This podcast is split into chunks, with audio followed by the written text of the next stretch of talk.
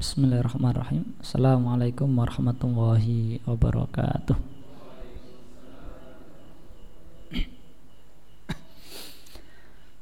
Alhamdulillah, alhamdulillahil qail wal malikul haqqul mubin. Asyhadu an la ilaha illallah wahdahu la syarikalah lahul mulku wa lahul hamdu wa ma lana rabbun siwa. Wa asyhadu anna Muhammadan abduhu wa rasuluh la nabiyya wa la rasula ba'dah.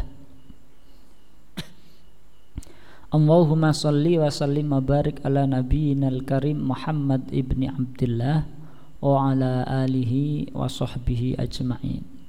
Ma'asyiral muslimin, jamaah kajian rutin Masjid Baitul Jabbar yang dirahmati oleh Allah, kawan-kawan pematang dakwah, syukur alhamdulillah tak henti-hentinya mari senantiasa kita aturkan rasa syukur atas segala bentuk nikmat karunia Allah subhanahu wa ta'ala, karena tanpa nikmat dan karunia Allah subhanahu wa ta'ala mustahil kita bisa berkumpul, bisa kemudian menghadiri majelis ilmu sebagaimana yang kemudian pada malam hari ini kita hadiri.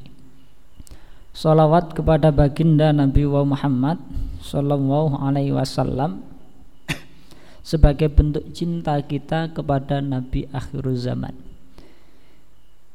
Ibu-ibu, bapak-bapak yang dirahmati oleh Allah subhanahu wa ta'ala, pada kesempatan malam hari ini kita mencoba membahas atau mengkaji kitab hadis Arba'in An-Nawawi bab ke-16 mengenai marah. Walaupun kemudian pada pertemuan-pertemuan lalu kajian ini diampuh oleh Ustadz Salim, ya. Maka kemarin saya kaget, loh, jadwal saya ini. Ternyata kawan-kawan menginginkan untuk menghabiskan materi Arba'in Nawawi. Jadi Ustadz Salim, ya saya, ya kawan-kawan yang lain mungkin, ya. Ibu-ibu, bapak-bapak yang dirahmati oleh Allah, karena ini saya juga tadi ada agenda beberapa sehingga saya tidak bawa kitabnya. Tapi saya mohon izin, pantas atau enggak pantas saya membuka HP biar kemudian matannya bisa saya bacakan sempurna sebagaimana tertera di dalam kitab-kitab Arba'in An-Nawawi.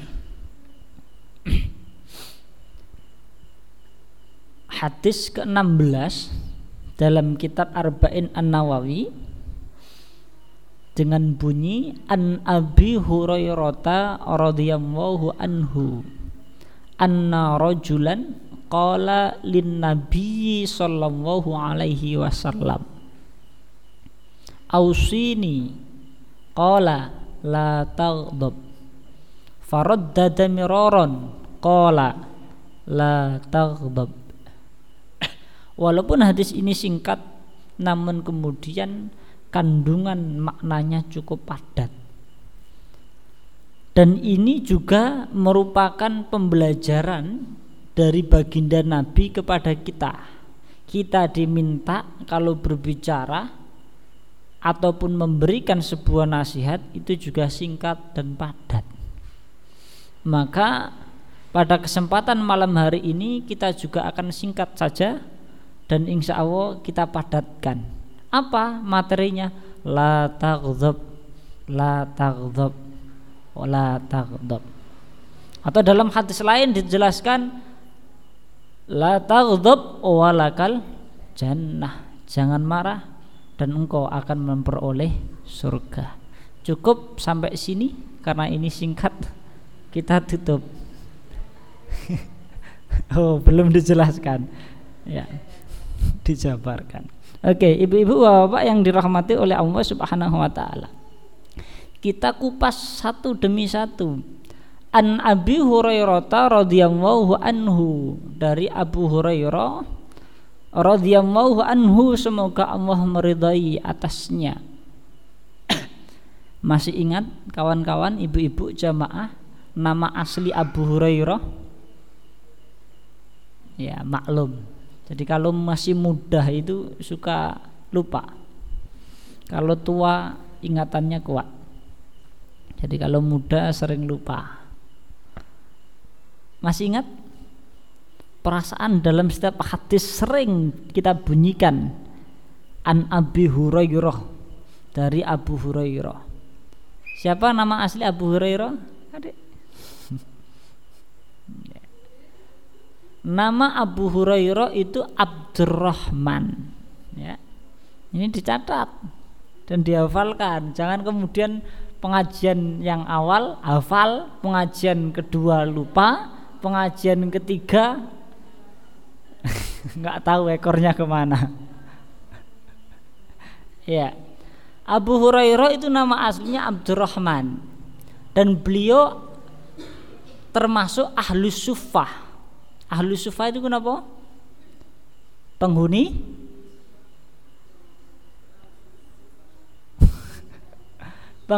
serambi masjid.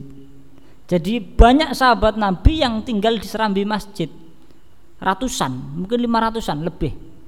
Kenapa? Dalam rangka tidak ingin berpaling dari Nabi, dalam rangka agar tidak tertinggal ajaran-ajaran Nabi, agar tahu persis apa yang dilakukan Nabi, agar tahu persis akhlak Nabi. Maka dari sahabat-sahabat yang tinggal di serambi masjid itu kemudian muncul banyak hadis yang diriwayatkan oleh para sahabat, di antaranya Abu Hurairah. Maka kita bersyukur ada orang yang tidur-tidur di masjid itu. Jadi kalau anak muda nanti no omah turu, canda mau no omah. Anak muda itu keluar kemana? Ke masjid. Ngapunten, hampir susah ditemui ketika saya masa muda di rumah dulu sebelum mondok. Kok di rumah terus kemudian tidur kalau malam itu ya di masjid.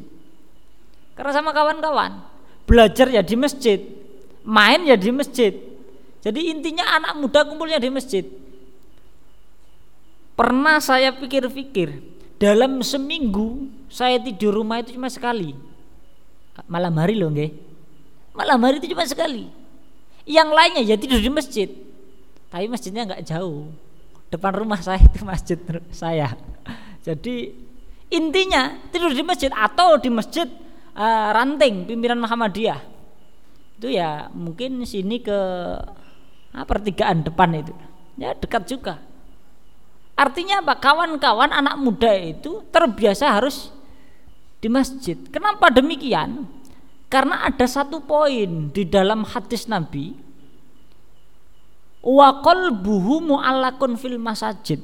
Seseorang yang hatinya selalu terkait dengan masjid, maka dia mendapatkan jatah salah satu naungan Allah yang besok diberikan saat tidak ada naungan pada hari kiamat.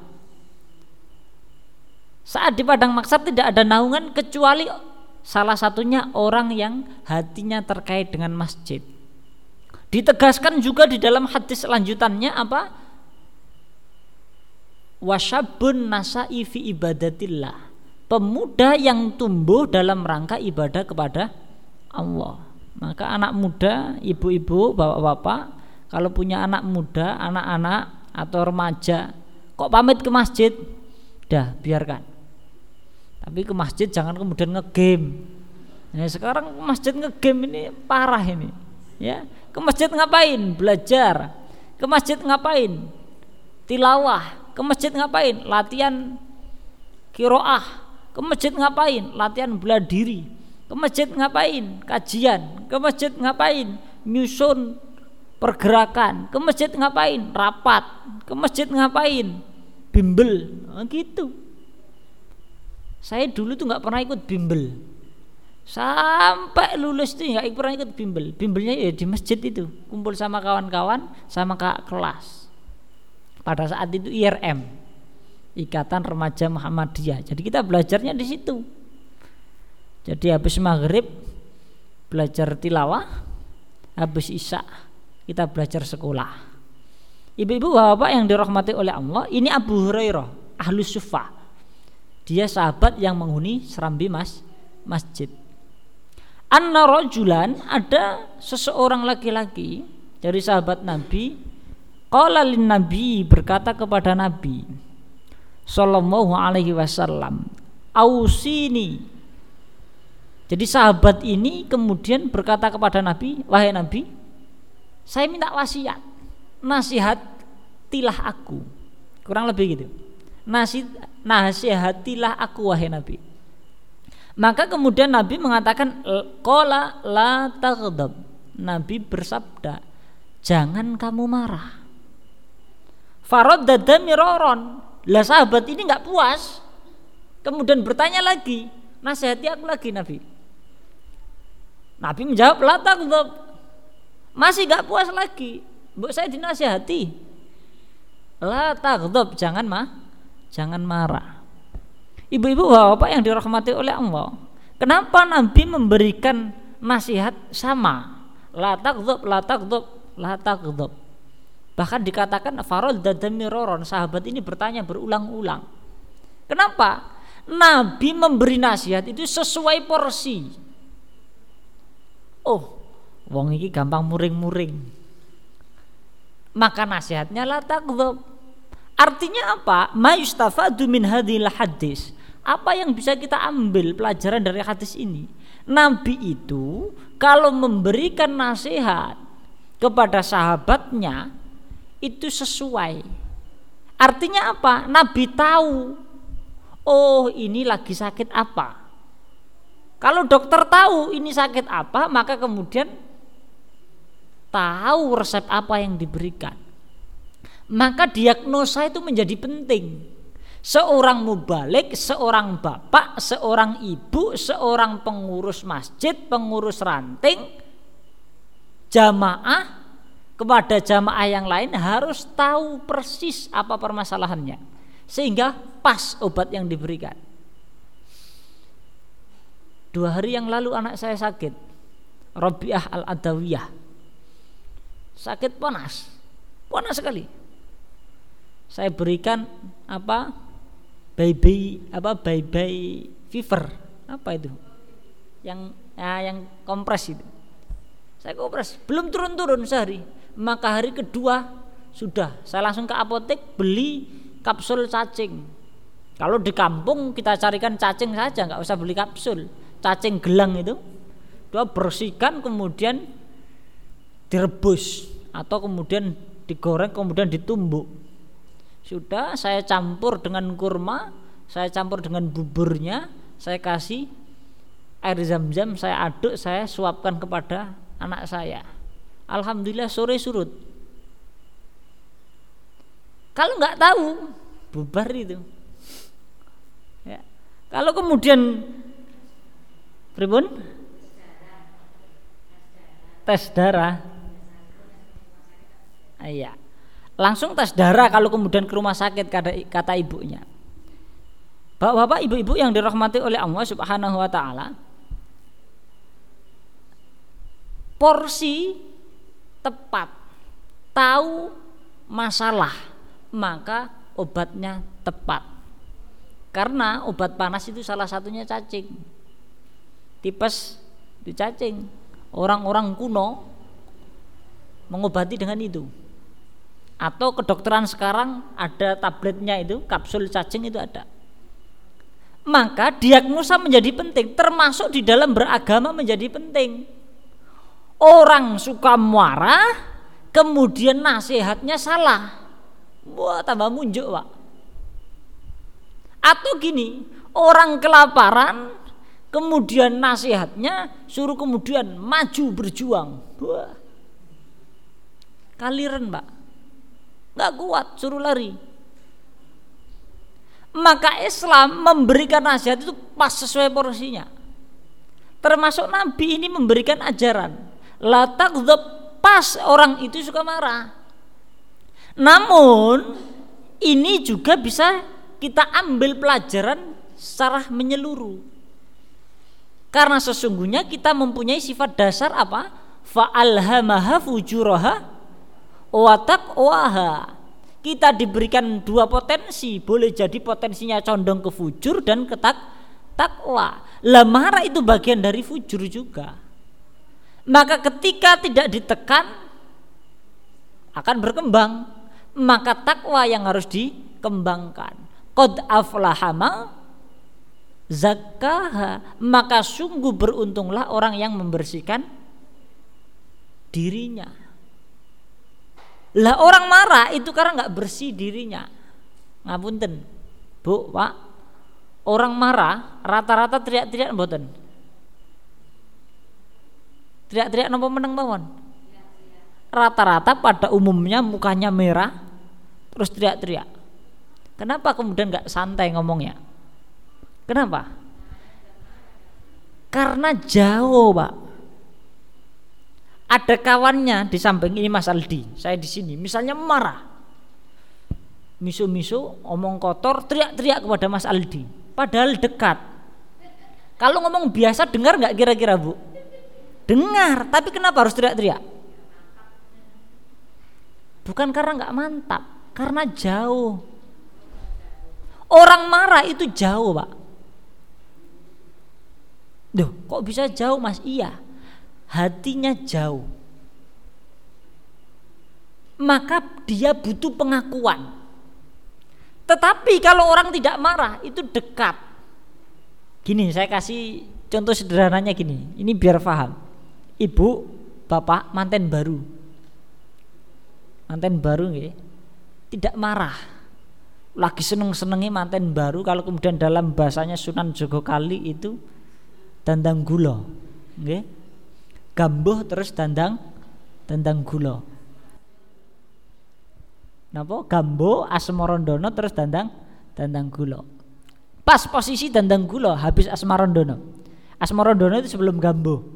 Asmaran terus kemudian gambuh jodoh, terus kemudian dandang gula yaitu bulan madu, waktu puncak.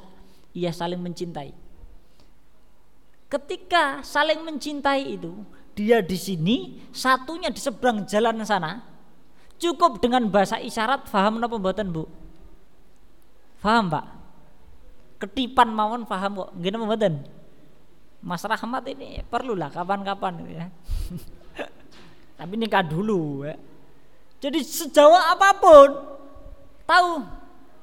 Gini paham. Apa yang dimaksud suami paham. Termasuk apa yang dimaksud istri juga paham suami. Kenapa? Karena ininya dekat hatinya. Tetapi kalau orang marah di sampingnya, di depannya itu nggak paham.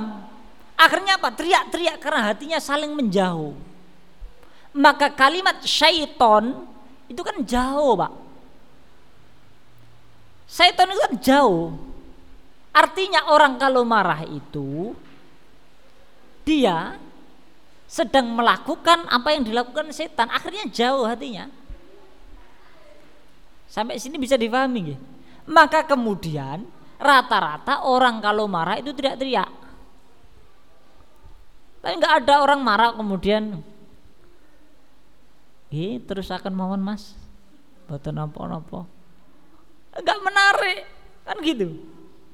Mesti teriak-teriak orang marah. Kenapa? Karena jauh hatinya. Maka perlu kedekatan. Lah perlu kedekatan, kalau kedekat berarti enggak marah. Artinya harus ditekan kalimat fujur tadi. Wa qad khaba man dassaha. Dan sungguh merugilah orang yang mengotori jiwanya. Maka kalau hatinya itu dibersihkan, disucikan, enggak mudah emosi.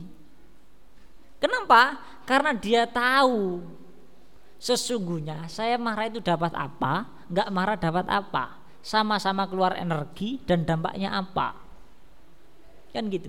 Ibu-ibu, bapak yang dirahmati oleh Allah Subhanahu Wa Taala. La taqdab, faradda miraron qala la taqdab. Namun orang marah itu dua. Yang pertama, orang marah itu kadang-kadang sadar, normal, ia bisa berpikir normal tapi marah. Yang kedua, orang marah itu nggak sadar, Ada yang kemudian marah luar biasa, akhirnya kemudian nggak sadar apa yang ia ucapkan, apa yang ia lakukan. Yang sadar, ya, marah terus sadar sampai kemudian mengucapkan kalimat talak pada istri, maka itu maaf, itu benar. Talaknya benar secara hukum fikih. Ini kita ngomong talaknya ya Pak. Secara hukum fikih benar. Tetapi kalau marah nggak sadar terus kemudian sampai ngomong talak, maka talaknya nggak sah. Ini saya nggak ngomong marahnya, ngomong konsekuensi marah. Maka kenapa Islam mengajarkan la taghdab itu karena dua hal. Satu, yang pertama mencegah seseorang agar tidak marah, karena sesungguhnya marah itu merupakan perbuatan yang merugikan. Pertama, baik bagi dirinya ataupun orang lain. Yang kedua, dampak dari marah itu yang perlu dicegah, karena nggak mungkin dan pada umumnya orang marah itu mesti mempunyai dampak. Marah di sampingnya gelas, di bandem ke baten Pak, balang ke. Marah di sampingnya HP, buat dibanting. Marah di sampingnya ada orang, mungkin diajar itu. Marah kok kemudian jauh, mengumpat. Marah karena ditikung, syukur we. Ditikung apa dulu, kan gitu. Kawan-kawan yang dirahmati oleh Allah Subhanahu wa taala, maka marah itu karena marahnya. Yang kedua karena dampak dari marah itu yang perlu dicegah. Maka oleh karena itu, ketika kita marah, setidaknya ada beberapa tips yang diberikan oleh baginda Nabi Muhammad SAW agar kemudian kita tetap tenang, agar kemudian kita mampu tetap mengendalikan diri kita. Karena sesungguhnya kemarahan itu tidak serta-merta muncul, dan rata-rata kemarahan itu muncul dari setan. Ibu-ibu, bapak-bapak yang dirahmati oleh Allah, tapi yang pertama, marah harus marah. Apa maksudnya? Ketika syariat aturan Islam dipermainkan, diinjak-injak, maka harus marah, bukan diam. Artinya tahu porsi. Lah sekarang kita kadang-kadang terbalik. Islam diinjak-injak, tenang saja. Setidaknya hatinya tidak menerima. Kalau hatinya tidak menerima, itu bagian dari ketidaksepakatan dan bentuk kemarahan yang paling kecil. Di dalam hadis dikatakan fa'ilam tastati fabiqolbi. Kalau melihat kemungkaran engkau tidak mampu mencegah dengan tangan, dengan lisan, maka paling rendah dengan hati. Itu adhaful iman, selemah-lemahnya iman. Maka yang pertama, untuk mencegah agar kemudian marah ini mampu teredam dengan baik, terkontrol dengan baik, maka ucapkan kalimat ta'awud. Apa? A'udzu billahi minasy syaithanir rajim. Kalau marah, ta'awud. Saya pernah, dan ini saya alami secara langsung dan kemudian saya praktekkan. Ternyata benar, Bu. Kalau kemudian kita marah terus dengan sadar kita mengingat kalimat ta'awud, sederhana, dan ingatlah artinya, a'udzubillahi minasyaitonirrajim, aku berlindung kepada engkau ya Allah dari godaan setan yang terkutuk. Akhirnya Pak, ngapunten, akhirnya apa yang terjadi? Sadar, ngapain toh saya marah. Tapi kalau kemudian marah terus ta'awudnya asal-asal, a'udzubillahi minasyaitonirrajim, tambah nesu. Tapi ta'awud dengan kesadaran. Segala sesuatu kalau dilakukan tanpa kesadaran itu omong kosong. Omong kosong. Maka penting kesadaran itu. Ya, penting. Maka ketika berucap ta'awud, a'udzubillahi minasyaitonirrajim, penuh dengan kesadaran. Setidaknya gini, ketika marah kemudian berucap ta'awud sambil di dalam hati menerjemahkan a'udzubillahi minasyaitonirrajim, di dalam hati aku berlindung kepadamu ya Allah dari godaan setan yang terkutuk. Terus lihat istri, lihat kawan yang dimarahi misalnya, lihat kemudian lawan. Akhirnya kemudian berpikir, apa? Kemanfaatannya apa? Madorotnya apa? Enggak jadi marah. Karena tahu pilihan yang terbaik. Ini coba, nanti dicoba. Karena kalau belum nyoba ya susah. Dan ini Nabi yang mengatakan di dalam hadisnya. Lah piye Mas nyoba urung nesu kok, gampang. Saya kasih tips. Ya nanti Kang Senan sama kawannya, partner gitu. Ya. Kalau pas kawannya lupa besok, jangan sekarang. Sekarang Kang Senannya boleh. Besok tiba-tiba ketemu terus kemudian tampar, puak gitu. Ya, tampar, tapi Kang Senan dulu ya. Nanti kok marah. Tawut. Gitu. Insya Allah nggak jadi marah. Kalau masih marah, ya dicoba lagi, latihan kok, kan gitu. Latihan kan perlu dicoba lagi, tampar lagi. Saya nesu, tampar lagi, saya nesu melayu ya. Makanya penting untuk Kang Senan dulu. Ya ini bentuk latihan, tapi ya nggak se ekstrim gitu juga. Artinya apa? Ketika dalam kondisi marah, berucap, berdoa, ta'awud. Ya, a'udzubillahi minasyaitonir rajim. Ibu-ibu bapak yang dirahmati oleh Allah Subhanahu wa taala. Lah, demikian itu disebutkan oleh Nabi Muhammad di dalam hadisnya mengenai ta'awud, yaitu ketika seseorang dalam kondisi marah maka ia diusahakan untuk berucap atau berdoa dengan a'udzubillahi minasyaitonir rajim. Sebagaimana di dalam ayat Quran surat Al-A'raf, wa imma yanzaghannaka minasyaitoni nazghum fasta'idz billah innahu sami'un alim. Dan jika setan datang menggodamu, saya ulangi lagi, dan jika setan datang menggodamu, setan niku mesti jin apa mboten? Setan niku mesti jin apa mboten? Pripun? Malah non muslim, apa kaitannya? Pertanyaannya, setan itu mesti jin apa mboten? Mboten.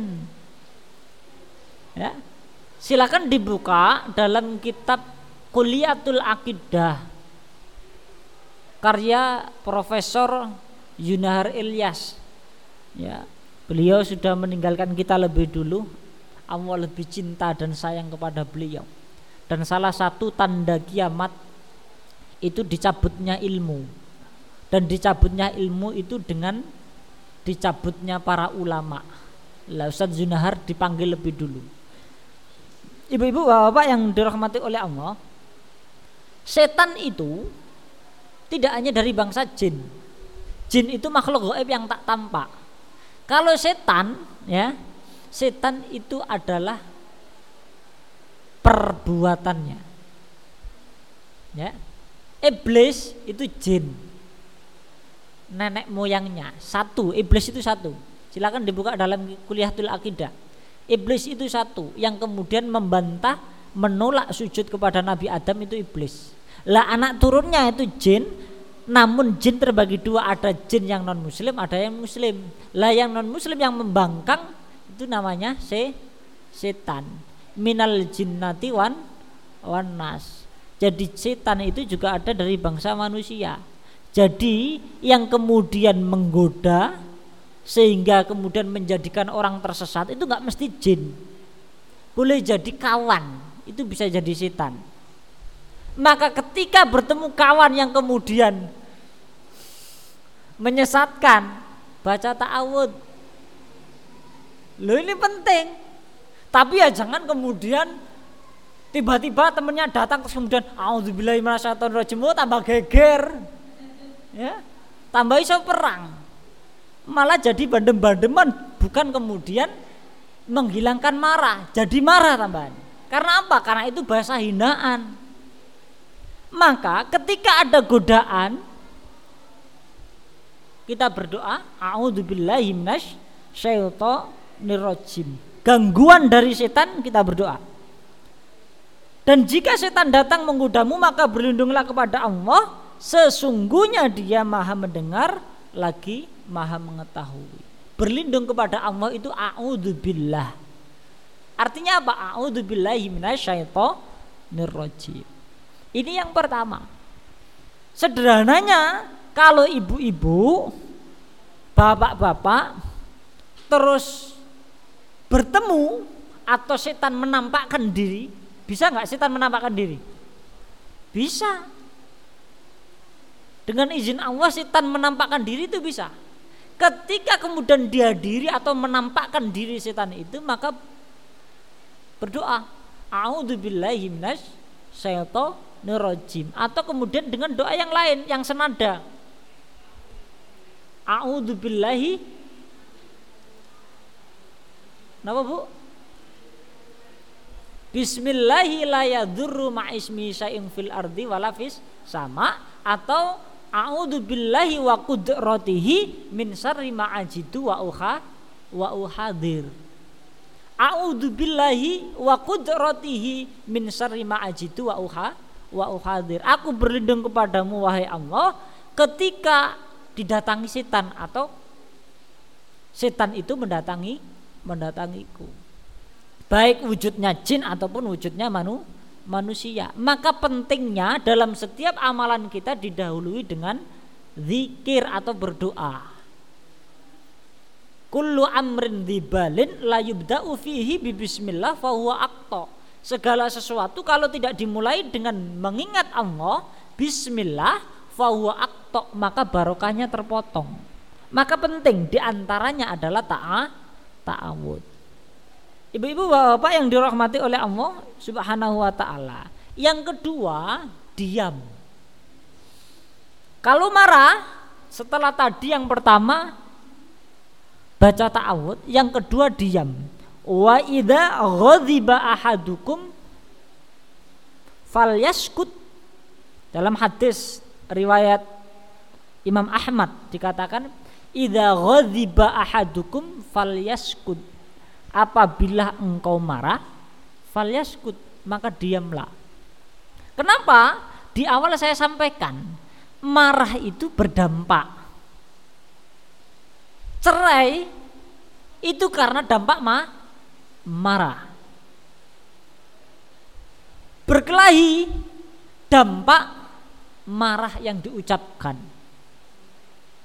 Dan biasanya orang marah yang sudah diucapkan itu nyesel nanti di belakang. Orang marah bisa kemudian berucap dengan janji, saya berjanji gak mau berjumpa dengan dirimu. Akhirnya apa? Ketika sadar, ia nyesal. Karena apa?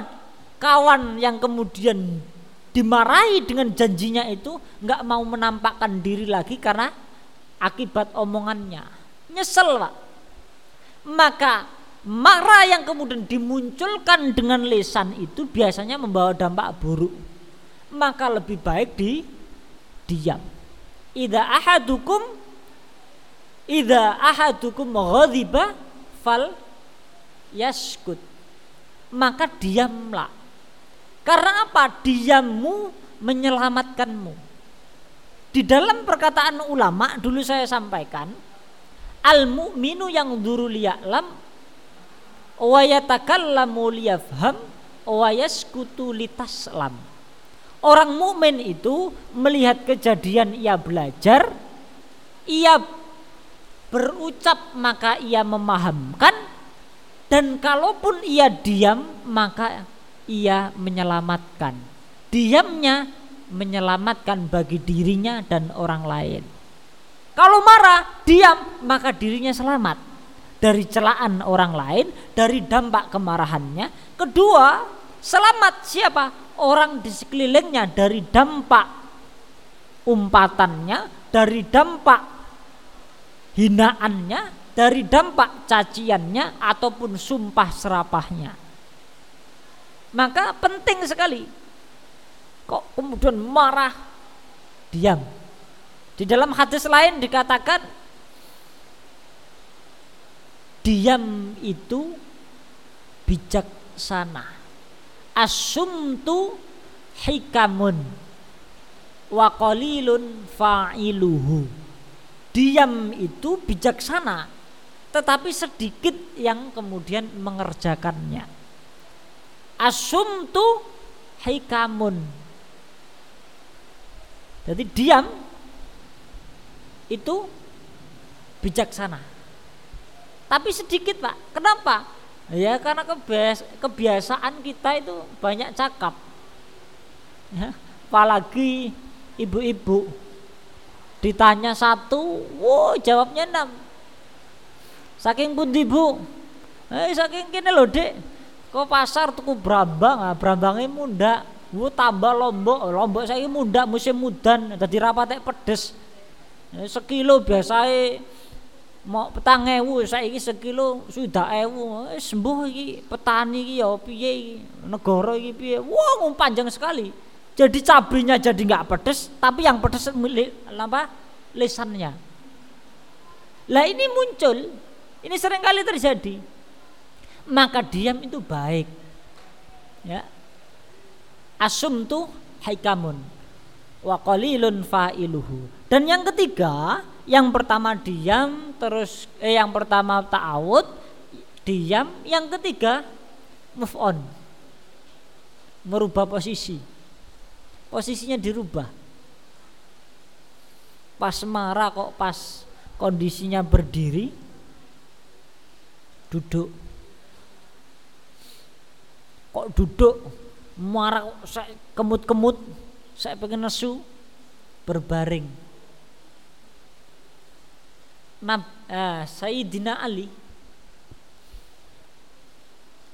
di dalam peperangan, perang itu kan gak ada yang main-main ya Bu. Perang itu kan sengit. Nah, di dalam pertarungan perang, taruhannya adalah hidup atau mati, diserang ataupun menyerang, ya, dilukai atau melukai. Dalam pertarungan tarung sangat sengit, kemudian diludahi oleh musuhnya. Apa yang terjadi, Bu? Sayyidina Ali cari lawan lain. Khawatir kemudian ia perang membunuh lawan yang meludahi itu karena amarahnya, takut bukan karena Allah. Ampuh sekali loh ini dalam perang. Saya nggak kebayang kita ini. Boro-boro dalam perang ya. Oh, kita duduk pengajian saja kadang-kadang jadi emosi kok. Loh kok bisa emosi ya? Karena ustadznya itu bisa emosi. Padahal ngaji bagus. Sebelum ngaji pun disuguhi siomay biar kemudian tidak cerewet. Ya. Ya biar kenyang, biar diem. Terlalu kenyang sampai tidur kan gitu. Hujan lagi ya, adem. Ya. Tapi sempat juga marah. Kenapa? Ngomong apa ustadz? Rasik ngaji kok bengak-bengok, ngaji sindar-sindir, rasik. Ustadznya nyampaikan pengajian yang disampaikan benar, juga kemudian tidak menghina orang lain, itu pun menjadikan orang lain marah kadang-kadang. Kan repot. Ya ini terjadi. Maka kalau kemudian dalam kondisi marah, pindah tempat. Ini ada yang marah? Saya khawatir yang di luar tadi marah terus kemudian pindah tempat masuk. Mbak-mbak ya. Marah atau karena kena hujan, Mbak? Kena hujan. Oh, saya kira marah. Disuruh masuk ya. Tapi ada dua maksud, Bu. Yang pertama, kalau berpindah boleh jadi karena marah. Yang kedua, kalau kemudian berpindahnya ke dalam karena takut air, boleh jadi setan. Karena yang keempat nanti adalah berbicara wudhu. Lah setan itu ya takut air. Tapi enggak ya, enggak salah. Ibu-ibu, bapak-bapak yang dirahmati oleh Allah, pindah tempat. Kenapa? Karena secara psikologi seseorang yang sudah pindah tempat itu akan berubah. Ya, kondisi psikisnya berubah. Berdiri puana sepaneng duduk. Kok saya sepaneng rebahan. Ya. Ini kalau marah. Jadi bapak-bapak di rumah ya. Tapi ya harus dijelaskan dulu ya, Pak. Kalau enggak dijelaskan nanti jadi geger. Bapak sama ibu marah. Ya, marah sama anaknya. Bapak ibu marah sama anaknya. Anaknya habis ngaji, bapak ibunya enggak ngaji. Anaknya terpancing, khawatir marah, anaknya duduk. Malah orang tuanya muni-muni. Kowe dikandani kok malah lunggui. Piye karepmu? Duduk kemudian tambah panas. Ibu bapak menyerang, akhirnya leban. Wah. Pripun niku? Maka penting pemahaman itu. Maka kalau ngaji jangan sendiri. Bapak ngaji itu ngajak istri. Ibu sama bapak ngaji yang ngajak anak.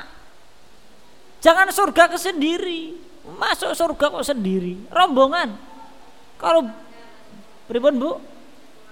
Sekeluarga masuk surga. Besok buka itu ya, biro travel. Ya, travel jalur surga, Firdaus surga apa? Aden dan macam-macam. Bareng-bareng, Pak. Atau kalau misalnya yang bisa berangkat bapaknya, ibu dan anaknya kok belum sempat berangkat, disampaikan ke istri dan anaknya biar enggak salah paham.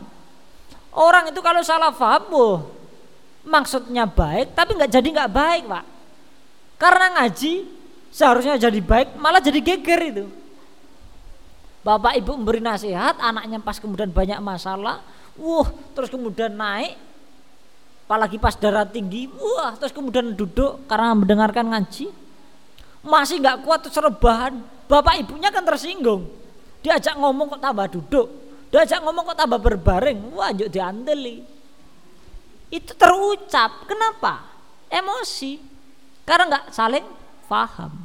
Maka pentingnya untuk memahami sebuah ilmu secara bersama. Jadi kalau orang saling paham itu enak, tahu kalau nggak paham itu repot. Suami istri nggak paham, dek kedip-kedip gini pada istrinya. Opo mas kelilipan po, kan repot itu. Bayangkan ibu, bapak, nanti gak kedip-kedip ten ibu, nanti mas, sampai nikah mas, punya putranya tadi gak? Pernah nggak kedip-kedip pada istri, dek gitu? Pernah ya? Sah itu halal sah itu. Wong dia dalam hadis arba'in ini nanti bab berapa itu? Di situ dijelaskan wafi bu di ahadikum sodakoh. Dan engkau mendatangi istrimu itu sedekah. Istri mewah itu mendatangi. Ini kedip juga mendatangi itu, bagian dari mendatangi. Kedip-kedip gini. Terus istri jawab gini, "Mas, kelilipan toh, Mas." Repot kalau gitu. Enggak nyambung. Jadi penting pemahaman itu penting. Maka perlu dipelajari itu. Tetapi kalau orang sudah saling sama frekuensinya itu gampang, ketip saja itu paham. Cinta itu kan frekuensi, ilmu itu frekuensi. Di dalam pemahaman maka ilmunya harus satu frekuensi. Di dalam rasa cinta maka hatinya harus satu frekuensi. Maka ketika hatinya saling dalam satu frekuensi gampang. Mbok ketip, mbok kemudian bahasanya kan ngene paham, atau kemudian adem ya dek, dia paham. Atau kemudian ini kok kosong ya dek, itu paham istri, akhirnya mengambilkan air kan gitu. Jadi dengan kode-kode tertentu itu paham. Tapi kadang-kadang gak paham. Apalagi anak muda sekarang, schizofrenia. Anak muda sekarang kan schizofrenia, retak jiwanya. Jadi gak memahami pasangannya, nggak saling paham. Jadi opoy mas, opoy, akhirnya padu, Pak. Saya punya, tidak saya sebut ya, saya punya kenalan nikah masih muda, Pak, cuma 2 minggu, Pak, bubar. Ini kan repot ini. Ya karena si Jufrenia tadi, retak jiwanya. Karena ada ruang kosong yang tidak terisi. Lah ruang kosong itu harus diisi dengan apa? Dengan agama. Sepinter apapun kalau tidak diisi dengan agama, rapuh. Lah maka kesempatan hari ini kita belajar itu, di antaranya adalah belajar salah satu ajaran Nabi yang disebut dengan la taghdab, jangan marah, karena dampaknya banyak. Apalagi kalau sudah nikah, waduh, kok sidik-sidik emosi, wah berantakan itu, nggak jadi rumah tangga, ya, jadinya rumah berantakan.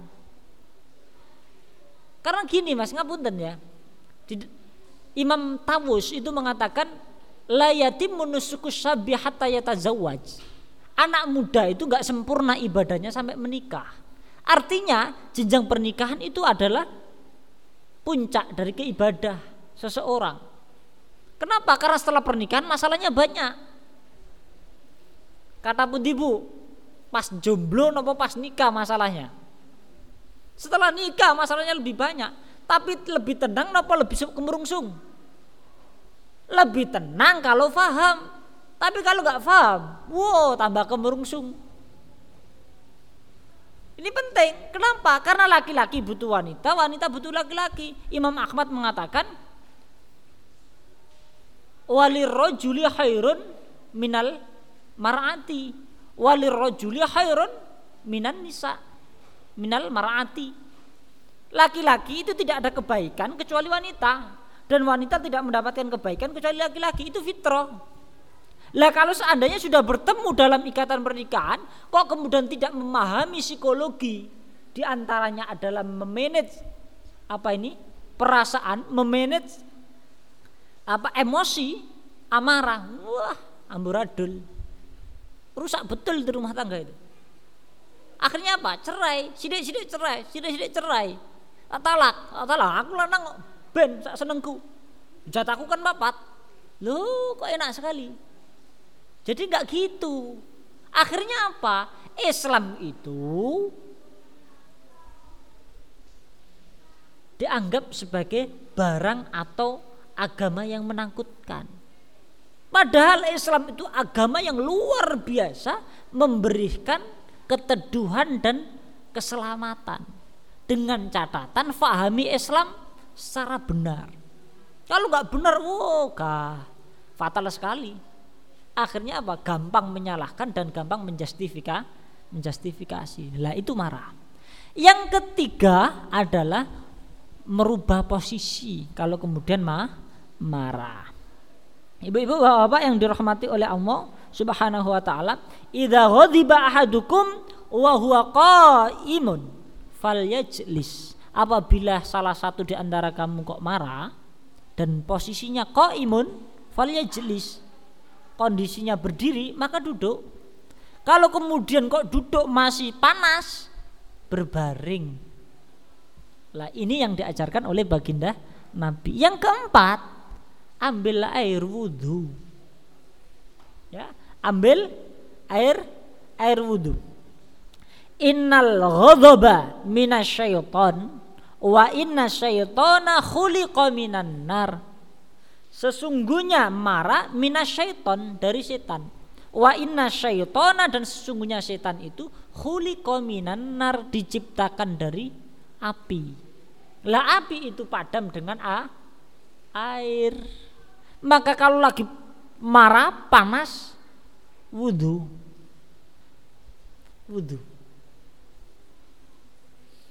Biar teduh. Biar kemudian tidak sepaneng. Ayo, ibu-ibu, bapak-bapak, pas punya anak panas, biasanya pun dikompres toyo panas nampo toyo adem. Banyak orang kemudian ngompres dengan air panas, hangat gitu, nggak selesai, lama. Seharusnya dengan air dingin. Ada pemijatan gaya baru, pas. Sudah dengar ya, pemijatan akhir zaman. Kalau demam, salah satunya dengan apa? Dimandikan air dingin, menghilangkan panas. Kenapa? karena api itu dipadamkan dengan air. Panas dikompres. Lah setan itu api, maka kemudian berwudu. Ibu-ibu, bapak-bapak yang dirahmati oleh Allah, hal yang zahir mempengaruhi yang batin. Hal yang batin berdampak pada yang zahir. Setan boleh jadi tampak, boleh jadi enggak tampak.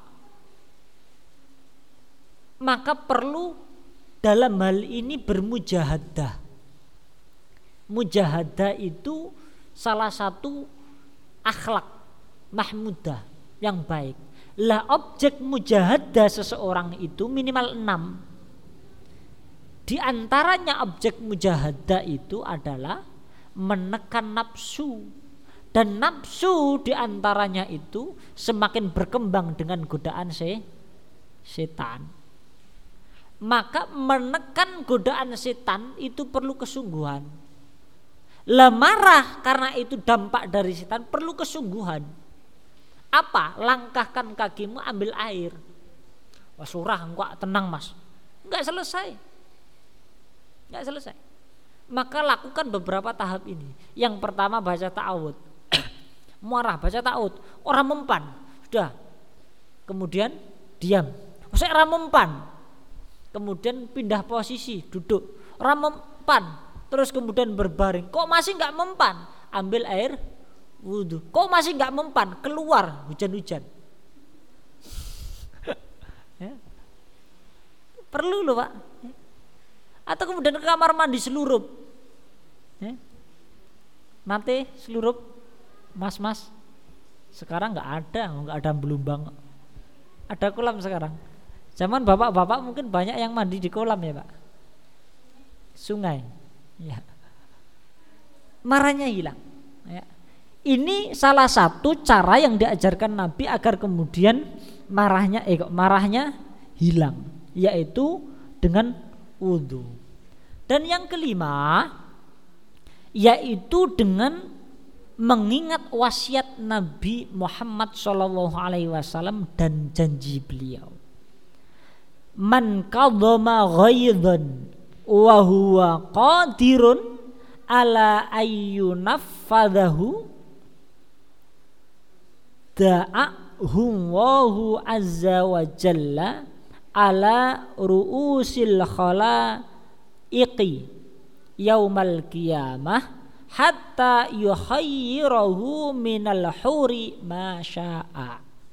Barang siapa menahan amarahnya padahal ia mampu meluapkannya, Allah akan memanggilnya di hadapan para makhluk pada hari kiamat untuk memberinya, nih dicatat ya, untuk memberinya pilihan bidadari yang ia inginkan. Jadi kalau kemudian menturutkan amarah, nafsu terus kemudian wah dipol-pol ke, bayangkan di depanmu wanita cantik pergi, atau kemudian diganti wanita yang enggak cantik, atau kemudian jatahmu hilang. Atau bayangkan gini, ketika engkau marah mampu menahan marahmu, tambah satu. Pengen boten mas? Ada istrinya enggak berani bilang pengen. Tapi saya paham bahasa seorang laki-laki senyum itu cukup sebagai jawaban. Itu namanya isbat, ya. Ketetapan, namanya persetujuan. Jadi senyumnya laki-laki itu, diamnya itu, ya persetujuan itu. Artinya apa? Janji Nabi, tawaran Nabi ketika engkau mampu mencegah amarah dan menahannya, maka dipersilakan masuk surga. Dan apa? Diberikan pilihan, monggo pilih bidadari sesukamu. Mas Rahmat pengen ra mas? Mboten pengen. Rapopo le ra pengen. Ya, saya saja enggak apa-apa. Ya. Artinya apa? Allah melalui nabinya memberikan reward. Karena enggak sembarangan orang mampu mengendalikan amarah itu. Artinya apa? Ia mampu mengendalikan diri, membimbing dirinya untuk tetap berada di jalan yang lurus. Lah ini namanya orang-orang yang berakal. Masih mau bertarung di jalan yang lurus, itu namanya orang berakal. Kenapa? Dikatakan di dalam kitab Al-Hikam karya Ibnu Athaillah As-Sakandari, al-ghafilu, orang yang lalai itu, idza asbaha yang dzuru madza yaf'al, ketika ia menjumpai hari, menemui hari, ia enggak tahu harus berbuat apa. Jadi orang lalai itu enggak tahu harus berbuat apa. Ketika marah, enggak tahu harus kemudian bagaimana mengendalikannya. Itu lalai namanya. Akhirnya wah diawur wae. Marah itu boleh, tetapi kemudian enggak sembarangan marah. Marah ketika Islam dihina, ya harus kemudian marah. Marah ketika akidah kemudian dipermainkan, harus marah. Ketika istri diganggu, ya harus marah, jangan diem saja. Kok ketika istri diganggu? Kata Ustadz, la taghdab, sabar. Wah, banci we. Nah, iya Pak, saya katakan banci. Saya kecil ya Mas. Terus apa urusannya dengan badanmu kecil? Lebih baik mati terhormat. Itu harga diri Pak, kehormatan itu. Islam mengajarkan itu. Wong istri diganggu kok melempem. Di Al-Qur'an itu disebutkan dzakar wa unsa. Unsa itu wanita, lembut. Sifat dasar wanita itu lembut. Dzakar itu keras, tegas. Saat dibutuhkan tegas, keras, harus keras. Jangan pas keras kok kemudian melempem. Aduh. Dibutuhkan pas kemudian santai, malah kemudian keras. Wah, salah alamat ini. Ya, hujan dibutuhkan keras, kok tiba-tiba enggak keras. Repot, Pak. Paham ya? Monggo ditafsirkan sendiri. Ini bahasa Al-Qur'an. Dzakar wa unsa. Dzakar itu keras. Ungsa itu lembut, sifat dasar wanita itu lembut. Kalau wanita pecicilan itu wanita jejadian. Iya, lembutnya harus dimunculkan Bu. Kok wanita kok bengak-bengok? Saya bengak-bengok gini pantas laki-laki. Kan gitu. Laki-laki kok mboten semerap Bu. Aduh. Ini jadi tidak ukurannya itu besar atau kecilnya, tidak. Tapi ukurannya kamu laki-laki atau perempuan. Kalau laki-laki tunjukkan laki-laki dengan sikap. Lah, uksa dan dzakar. Dzakar itu tegas. Maka istri digoda, taringmu tunjukkan. Lah ini marah namanya. Jadi boleh marah di sini. Lah.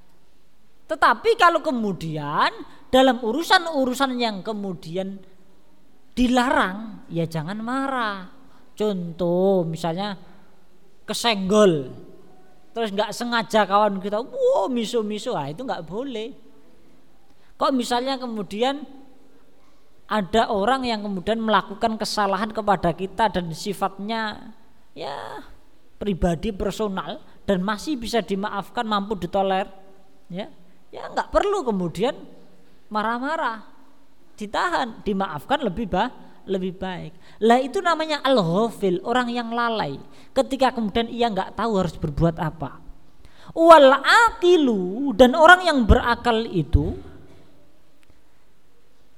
yang dzuru madza yaf'alu wa bihi. Ia melihat apa yang akan diperbuat oleh Allah terhadap dirinya. Itu orang yang berakal. Jadi orang yang berakal itu melihat apa yang akan dilakukan Allah terhadap dirinya. Maksudnya apa? Takdir Allah kepada dirinya itu apa? Kalau Allah mentakdirkan hari ini muda, apa yang kamu manfaatkan dari masa mudamu? Kalau hari ini Allah mentakdirkan kita kumpul berjamaah, apa yang dihasilkan dari jamaah kita? Kalau hari ini Allah mentakdirkan kita mempunyai pendengaran sehingga mampu mendengarkan pengajian, apa yang kemudian didampakkan dari pendengaran kita setelah mendengarkan pengajian? Kalau hari ini Allah mentakdirkan kita kok kemudian pas pengajian kok diberikan ngantuk, apa yang kita lakukan dari ngantuk kita pas di pengajian? Dipaksa atau dituruti? Saya enggak nyinggung. Paham maksudnya? Itu orang yang berakal. Artinya orang yang berakal itu tahu tempat. Kullu maqam maqal wa kullu maqal Masih ingat? Makom. Saya ulangi, kullu makom makol wa kullu makol makom. Setiap ucapan ada tempatnya dan setiap tempat ada pembahasan atau ucapan yang tepat dibahas. Oh, di masjid pas pengajian bukan tempat tidur, maka dengarkan. Di kamar waktu tidur, jangan kemudian malah ngerumpi, tidur, istirahat.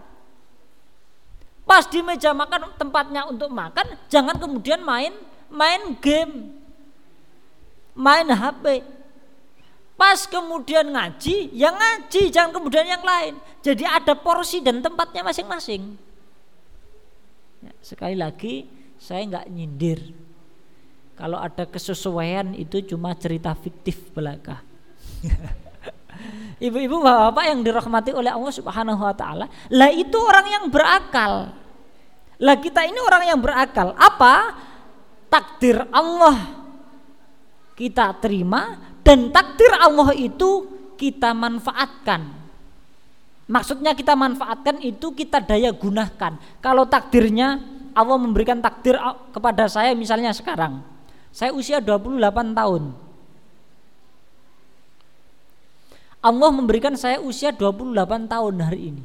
Dengan usia saya 28 tahun, apa yang saya berikan kemanfaatan? Apa yang saya munculkan kemanfaatan dari usia saya?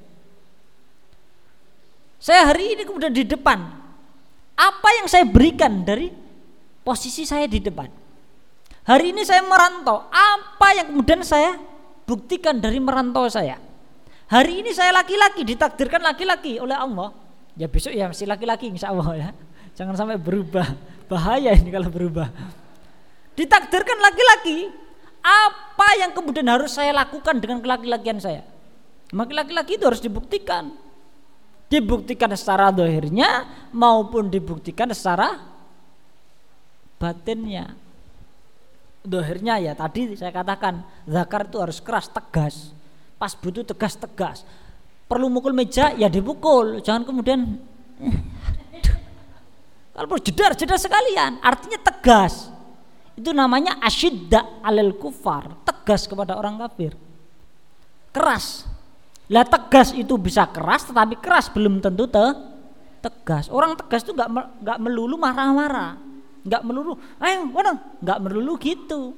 Tapi tegas itu dengan sistem ya teratur rapi itu bisa juga dikatakan tegas, tetapi marah belum tentu tegas. Lah itu laki-laki. Lah wanita lembut, porsinya ada.